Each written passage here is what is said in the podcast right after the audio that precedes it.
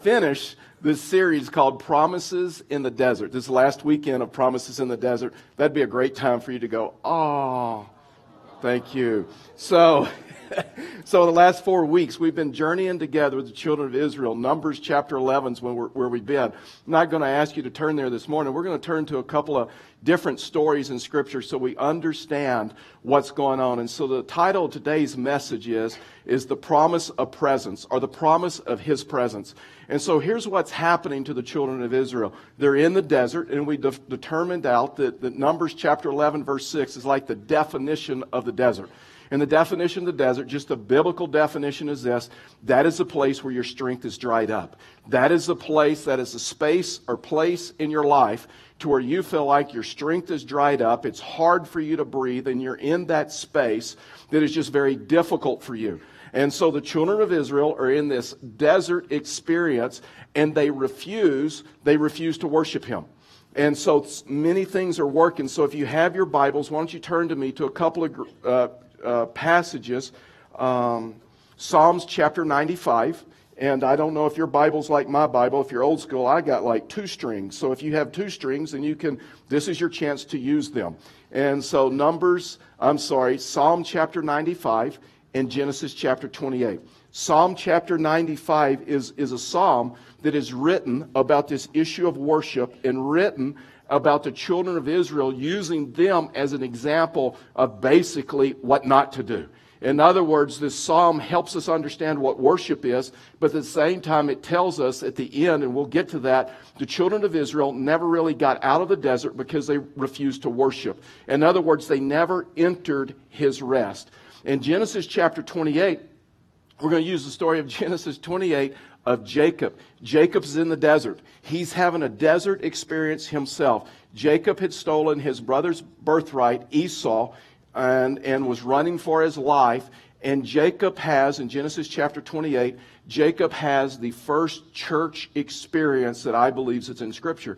And so there's some principles that we can pull out of Jacob's life, who was in the desert, and he worshiped through that, and God did some amazing things. And then the children of Israel that were in the desert, and they refused to worship, and they never got out. This issue of worship is just a topic that's so important, especially, I believe, for the church to understand. See, the world is really not divided into two groups of people those who worship and those who don't. We all worship. The question is, what do you worship? The question is, is do you worship something that will distort your life, that will misguide your life, or do you worship the only one that will not distort your life, that will guide you, give you peace, give you provisions, give you protection? And so you will so the question is you're either going to worship something that will distort your life or you're going to worship the one who will not distort your life. So the question this morning is when you're in the desert and when you're out of the desert, what is worship? And so worship listen, worship is not a style. Uh, so many people make worship about this issue of a style, whether it's a type of music, whether, whether, it's something that goes on with a style. Worship is not a style. Worship is an attitude of a heart that is brought into the presence of God. And see, that's why I think some people have difficulty in worshiping because they've made it all about a song. They've made it all about a style. The Bible says it's much deeper than that. It's not up to a style. We, worship within our culture, within our context. I get that. But it's an attitude of the heart that is brought into the presence of God. This is why the children of Israel were struggling. they thought worship was about a circumstance, worship was about a situation. Children of Israel in the desert, and I get it, I understand. When I've been in the desert, the most dangerous thing you can do is not worship.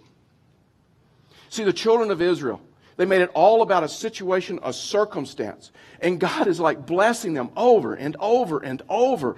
And it doesn't matter what Pastor Moses says, it doesn't matter what God does. This is a rebellious group of people. And you know, they say, you know what? We're not going to worship. And as a result, they never got out of the desert. So we're going to use Genesis chapter 28, an experience in Jacob's life, first church service. And then we're going to use Numbers chapter 20, or I'm sorry, Psalms chapter 95, and understand this issue about church. Three principles that we use here at Fellowship the Rockies about this issue of worship. And so, so the first principle is this church is a place where we become aware of his presence. Church is a place to where we become aware of his presence. Church is the place where we come into worship and we become aware of his presence. See, this is what happened to Jacob. Jacob's running from his brother Esau, and he has this church experience. Uh, Gen, uh, Genesis chapter 28, verse 16. Here's, here's what the scripture says. Then Jacob awoke from his sleep and said, Surely, surely the Lord is in this place. And I, I did not even know it.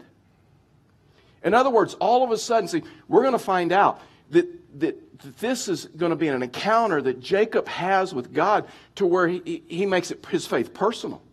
And Jacob is like, you know what? I've come into this place and I wasn't even aware God was here. And God made me aware of his presence and I didn't even know it. And he said, and he was afraid and said, How awesome is this place? This is none other than the house of God. And this is the gate of heaven. So, church is a place where we come into the presence of God. Church is a place where there's praise and there, there, there's prayer and there's truth, there's His word and there's ministry. Church is a place to where we become aware of the presence of God. We have testimony after testimony in this place where people have walked in. And it may be their first church experience, or, or it may be a, a church experience uh, for the first time in a very long time. And they've walked into this place and they said, you know what? there was just something different here. And there, I couldn't even explain it. And then something happened in worship. And I became aware of the presence of God. See, church is not just good music and good teaching. Church is an encounter with a living God. What makes church and what makes what we do different than any other organization in the world is the presence of God. It makes us different than, than the Lions Club and the, the, the, Rotary Club. And, and listen, those, those organizations, they do some great things for the community. And I get that, I understand that. But what sets us apart from any organization in the world is the presence of God. Psalm 95, 1 and 2. The psalmist is writing about a word, he's writing about worship. In fact, this is the classic text about worship. And so watch this. Oh come, let us, notice that, let us sing to the Lord. Let us make a joyful noise to the rock of our salvation. Let us come into the presence with thanksgiving. Let us make a joyful noise to him with songs of praise. The purpose of worship is for us to come into the presence of God to where we come before Him and we come before Him in community. There is something that happens when we gather. There is something that happens when we worship together and we sense the presence of God, the Holy Spirit. makes us aware of the presence of God. See, let me tell you something. Your life journaling moments, those times that you read Scripture, your pri- private worship, private worship in your life is a preparation for corporate worship. And you, you look at Scripture and you look at the temple and you find they brought their worship with them. They, they, they, they, they'd already prepared. And there's something about believers gathering for church and singing uh, about truth and Scripture together and glorifying God. And, and there's something that happens in that. See, it's, it's not about style. It's not about our situation. It's not whether we're in the desert or out of the desert. It's not about circumstances. Man, He is the object of our worship. And two times in the first couple of verses in Psalm 95, he kept singing, let us, kept saying, let us make a joyful noise. Let us make a joyful noise. And I know for some of you, singing may be awkward because you can't sing. Right? I mean, you may be like me. I can't even, I can't even clap to the beat, right, Pastor Chad? Move on. Move on. Fact is, one time, I'm, I, I just want to say this. one time I was down here clapping, and they could hear me. I got the band off because I was clapping. I don't know. I was clapping at a different beat. I think one, two, two, four, something like that. But I was clapping. Okay, we'll move on. And so I, I'm telling you, worship can be a challenge for some of us because we can't sing. Well, let me ask you this can you just make a noise? Can you just get out a guttural noise? And in Israel, when they would come into the temple, it was exciting. It was exciting outside of the temple because they're coming in and they're coming in with shouts. Listen, they're bringing their worship with them. They're not expecting anybody to do anything. They don't need that. They are bringing their worship with them. And there's this community that just gathers and worship. They would shout their way into the temple. And the reason is that is this is because he is the rock of our salvation. And the the Bible teaches that our worship blesses the heart of God, which is still just hard for me to get my mind around. That I and you in worship, in the way that we worship, can just bless the heart of God. He has hardwired worship into us. That's why everybody worships. It's a question of what are you going to worship and what is the object of your worship? Because He is the object of our worship. He never changes. No matter how crazy this world gets, and I, you just watch the news, our world is, world is on a tipping point. And our world is changing. But no matter how crazy this world gets, we can stand firmly on Him. He is our salvation. He forgave us. He gave us eternal life. And once we have accepted Him and He has forgiven us, there is nothing that can ever change that. And we come into worship and we always have joy. We always have adoration because it's not it's not about our circumstance. It's not about our style. It's not about our preferences. It's about He is the rock of our salvation. And oh, when He says in Psalms, let us come into the presence of God, the Hebrew says it much stronger than that. The Hebrew says that is this let us come in face to face with God. That you have a face to face encounter with a living and a holy and a righteous God. That no matter how much sand you're walking through in the desert, no matter how crazy things get, that you can stand firmly on Him. And the scripture says that He inhabits the praises of His people. And we can come with thankful hearts because we didn't deserve what he did for us on the cross. He just did it. And we have thanksgiving and we make a joyful noise with the songs of praise. And we worship and we have joy because of what he has done for us, and we can enter into worship regardless of the situation, regardless of the circumstances.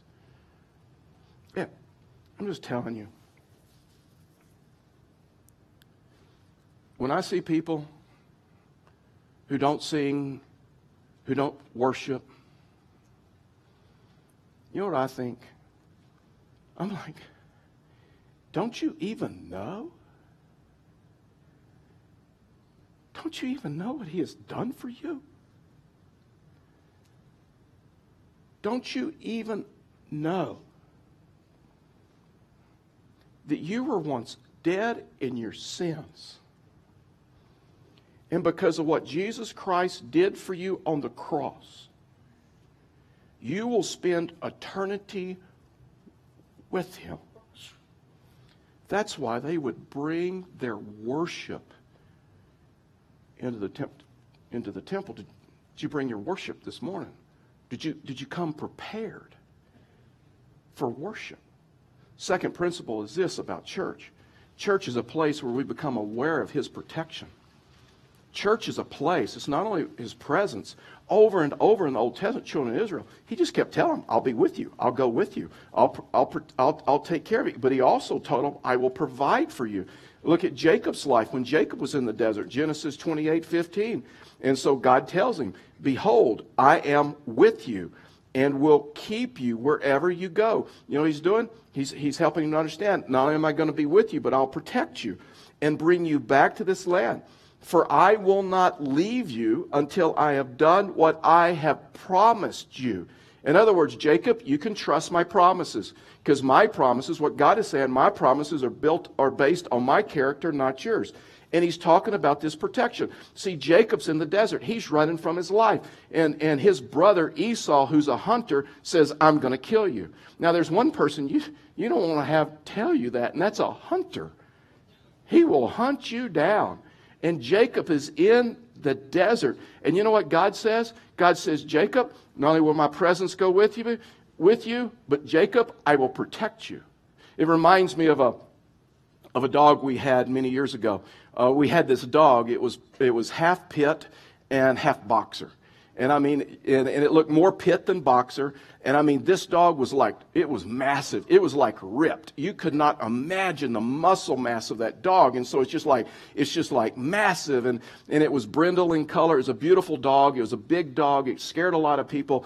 And, uh, and we named this dog Baby. And so, and so Karen, in those days when we had Baby, Baby was like her dog. Baby was very protective of Karen. Um, and, and, and so, whenever, in those days when we had baby, and when the doorbell would ring, and uh, you know what? It didn't matter if I was home or not, it didn't matter what hour of night it was. Um, even if I was home, Karen wouldn't even call for me. Because when the door would, doorbell would go off, Karen would go to the door and baby would go right with her. And Karen would open up the door, and that dog was on point and that dog would sit right next to her. It was amazing things to see. And that dog would sit and lean into her and put her shoulder against Karen's leg to let her know, I'm here with you. Just amazing. And then that dog would sit there and just glare that person in the eyes. I mean, it's wonderful for solicitors. And so, and that dog, and Karen would have that door open. She said, May I help you? And once they saw the dog, they never looked at Karen again. They would just stare right at the dog, and the dog would stare at them. And then they would slowly just, you know, we'll just drop the literature here. And they would slowly start backing off of the porch. One, one guy really scared Karen. It came to the door. Karen told this guy, Karen says, Whatever you do, do not turn and run. Baby will catch you.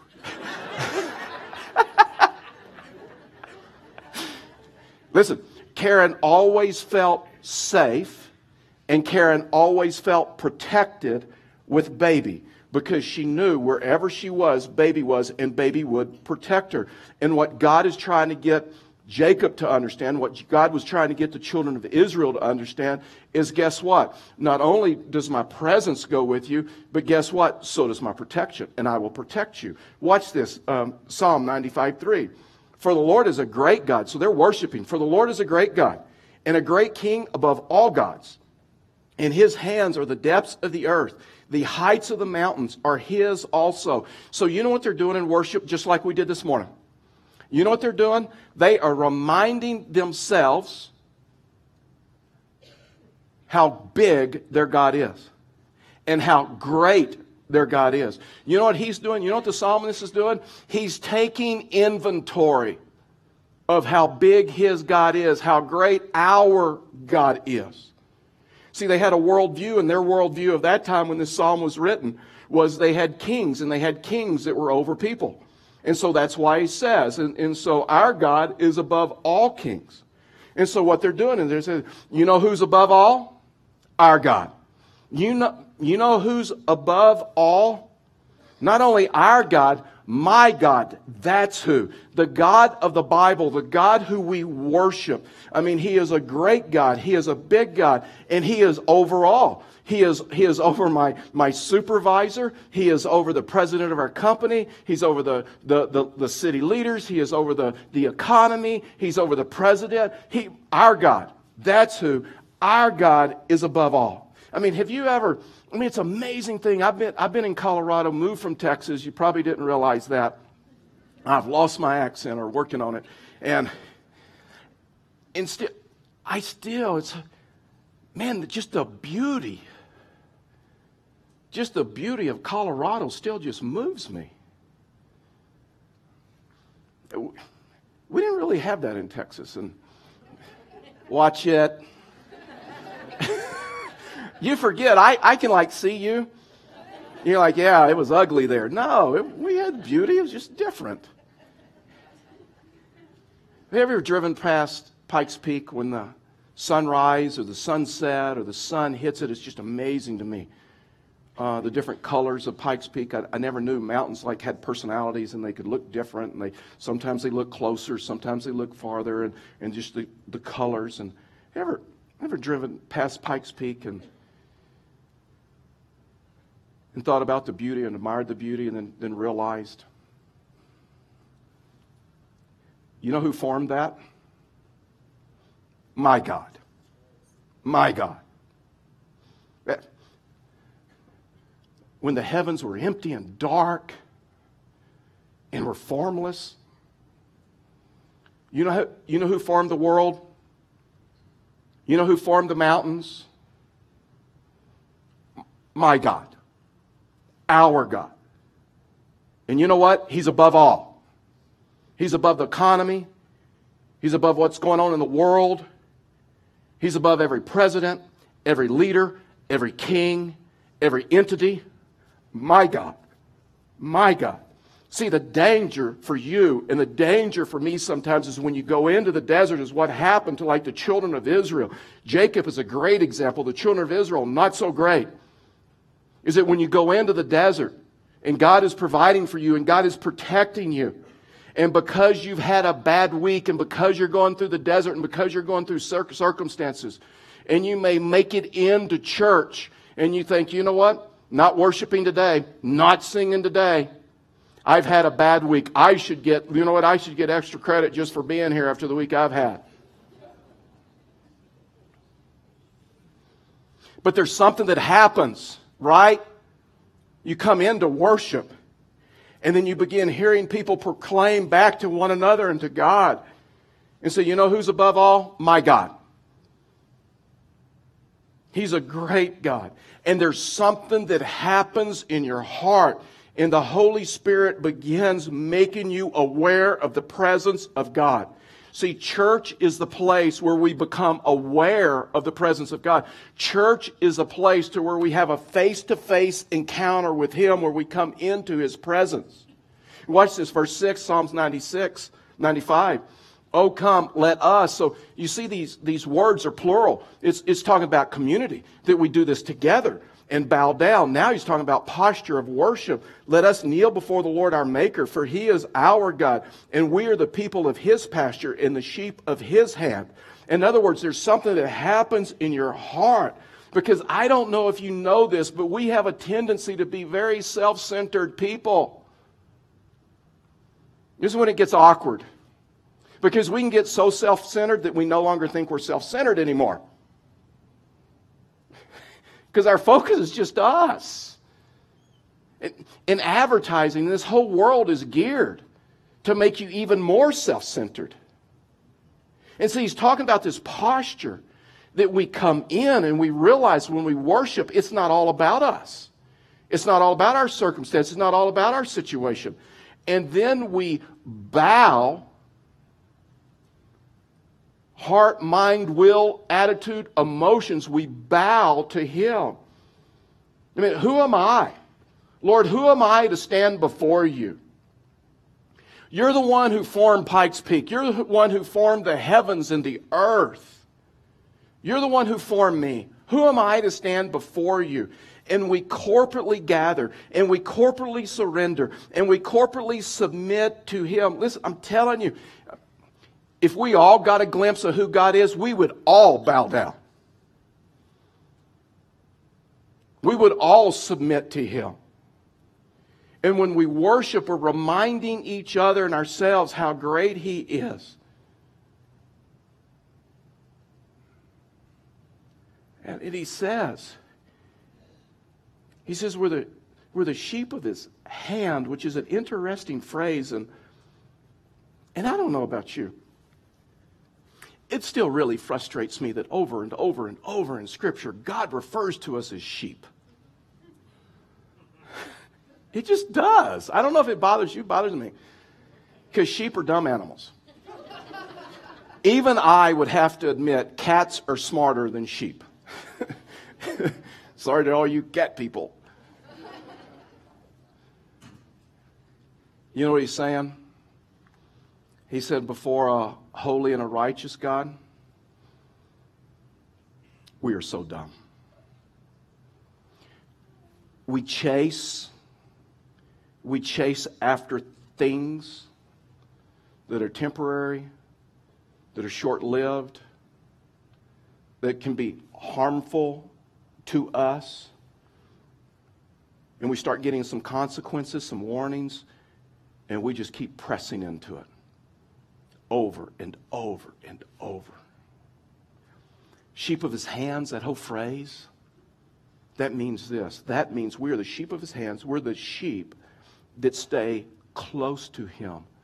Not like all the other sheep or some other sheep that get just as close to sin or the wolves as possible and hoping not to get eaten. That we're the sheep of his hands. We don't compromise. We just stay close. To See, you're either, I'm telling you, you're either worshiping things that will distort your life, or you're worshiping the one that gives direction, peace, and clarity to life. Worship is when we acknowledge God and we, and we can get honest with God in a worship service. And God, I, I want some things right now that I, that I know you warned me about, that I know that are bad for me and they're not good for me. And I, I know that. I understand that. But I submit my will to you. I bow down to you. See, worship just speaks to the soul. And we bow down to him. It gives us a glimpse of who he is. The third thing about church is this is church is a place where we become aware of his provisions. It's a place that we not only see his presence, are aware of his presence, aware of his provisions, and protection. Genesis chapter 28, verse 13. And behold, talking about Jacob, the Lord stood above it and said, I am the Lord, the God of Abraham, your father, and the God of Isaac, the land on which you lie, I will give to you and to your offspring. And then all of a sudden, there's a response. Listen, that's, that's why I talk about next steps so much here at Fellowship of the Rockies. Because church worship demands a response, whether we submit to Him. So we're, we're talking about next steps all the time. And so you see Jacob responds. Verse 20, watch this Genesis 28 20. Then Jacob made a vow saying, If God will be with me and will keep me in this way that I go, and will give me bread to eat, clothing to wear, provisions, so that I come again to my father's house in peace, then the Lord, so here, here's transformation, we're going to understand this, then the Lord shall be my God. And this stone which I've set up for a pillar shall be God's house. First worship service. And all that you give me, watch this, I will give a tenth back to you. I will tithe. It's like this conversion experience. You see, the way that we know it's a conversion experience, if you go back to Genesis chapter 27, when Jacob returned to his father real quickly with the game, and, and watch this, let's just read it. Genesis 27 20. But Isaac said to his son, said to Jacob, How is it that you have found this so quickly, my son? And he answered, Because the Lord, your God, granted me success. In other words, Dad, that's your faith. That's not my faith. I haven't made my faith personal. God, the Lord, your God. And now in Genesis chapter 28, all of a sudden, Jacob has this conversion experience. He enters into a relationship with God. And he understands that, God, all that I have is yours. All that I have. And so part of my worship is not only submitting my will, but is giving back to you. Here's the interesting thing about this issue of tithing, just real quickly. Tithing is a 10%. It's, it's what Jacob said. Do you realize there's some Christians that will say, well, that's Old Testament because it's part of the law. This happened 450 years prior to the law. Tithing was way before the law. Yes, it was brought into the Mosaic law under Melchizedek. And so it's brought into the Mosaic law. And so there's some Christians say, well, wait a minute, New Testament, we don't, that was a Mosaic law, that's Old Testament stuff, we don't have to abide by that because Jesus really didn't talk about it enough in the New Testament. Now listen, we know Jesus talked about tithing. Matthew 23 23 says, Jesus said you should tithe. And so that's in red letters. That, that'd be like enough for me. But there's some Christians that will say, just so we're tracking, that will say, you know what? Since it was because of the, a part of the Mosaic law, Jesus didn't really talk about it enough in the New Testament. We're not bound by it. That's not even logical.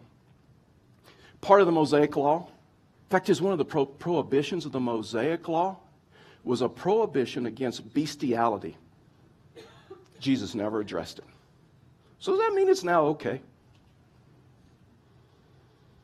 Or do you interpret the Bible in the full context of Scripture? Let me just ask you this. If there wasn't a percentage, how would you know when you ever satisfied the requirements of God. How would you know when enough is enough? How would you know? How would you know? And so Jacob just naturally, all that I have is yours. And he worshiped him. And then watch this Genesis 28 15. Behold, I am with you and will keep you wherever you go and will bring you back to this land. For I will not leave you until I've done what I have promised you. In other words, Jacob, you, you can trust my promises. And then Psalm 95 7. For he is our God, and we are the people of his pasture and the sheep of his head. Today, if you hear his voice, do not harden your hearts. As at Meribah on the day of Massah, that, that was in the wilderness. That's who we've been talking about. Numbers chapter 11. When your fathers put me to the test and put me to the proof. Though they had seen my work for 40 years, I loathed that generation and said, They are people who go astray in their heart, and they have not known my ways. Therefore, I swore in my wrath, They shall not enter my rest. And so all of a sudden, God gets very, very direct. He says, Here's your next step. Ever come into a worship service? and God made your next step very, very clear to you, you knew what it was. There's a response. There's required. That's why he said, if you hear his voice, don't harden your heart. Submit to him. What God was saying to the children of Israel is this if worship doesn't change your life, you haven't worshiped. That's why, that's why we worship and we sing. God, I give you, I give you my life. Listen, we don't come in here to worship just to make a difference in here. We come to worship to not only make a difference in here, but then to make a difference out there. Sometimes the most destructive thing that happens in Christianity is when people come in to the church and they go out and they don't live anything like a Christian in their daily lives. And God was telling the children of Israel the reason you did not enter my rest in the desert, the reason you didn't get out of the desert, because they never got out of the desert, because you refused to worship me. You refused. And as a result, you never made it out. Only two guys did Joshua and Caleb because they trusted him. They trusted his promises and they worshiped him. Would you bow your heads with me and close your eyes? Let me ask you this morning with your heads bowed and your eyes closed. What is God saying to you as a result of this message? Because there, there's a response that's required. There's a response that is required at the end of every worship service. We see this in Genesis 28. We see this all the way through Scripture. So, what is your next step? Every one of us has a next step. I have a next step. You have a next step. What is your next step? Is it maybe like Jacob, to you come, become aware of the presence of God and He hasn't been personal to you, you've never made Him your God to where you've asked Him to come into your life and forgive you of your sins and give you the gift of eternal life, then that would really be your first step. Let me ask you this morning what, for those of you that know Him and have a relationship with Him, what is He asking you to do? And are you willing to submit your will to Him and live for Him? In purity, in your life, in dating, in marriage, in school. Maybe this morning you'd say, you know what, I, I just have a prayer request. I, I need someone to pray for me. I, I'm walking through something and I need someone to encourage me and pray for me. So we want to pray for you this morning. And if you're here and you say, you know, I just need some prayer, we would love to minister to you and pray for you. So in just a few minutes after I pray, we're going to stand. When we stand, as you stand up and you need prayer, would you step out and begin making your way down to the front? We'll have prayer partners down here. People be walking with you. Your prayer request can have something to do with um, what I've been talking about. You know what? It may not have anything to do with what I've been talking about. It may be just a burden that you have. We want to lift that burden. We want to minister to you. And there's something for every one of us in this room to do. Whether we're responding by coming down or we're just standing and we're praying we're in an attitude of worship. So we want to pray for you. So if you need prayer in any area after I pray, we're going to stand. And if you need prayer, you just as you stand up, you step out, begin making your way down to the front. Father, we thank you for your love and we just thank you for your grace. Father, we just thank you for the power of your name. And so, Father, we ask that we just be aware of your presence and that every one of us would just respond appropriately to you with whatever next step you have for us so you can bless our life and we can walk with your presence, with your protection, and your provision. And Father, we just ask that people would receive prayer and that people would find comfort and support and encouragement during this time. For we ask these things in Jesus' name.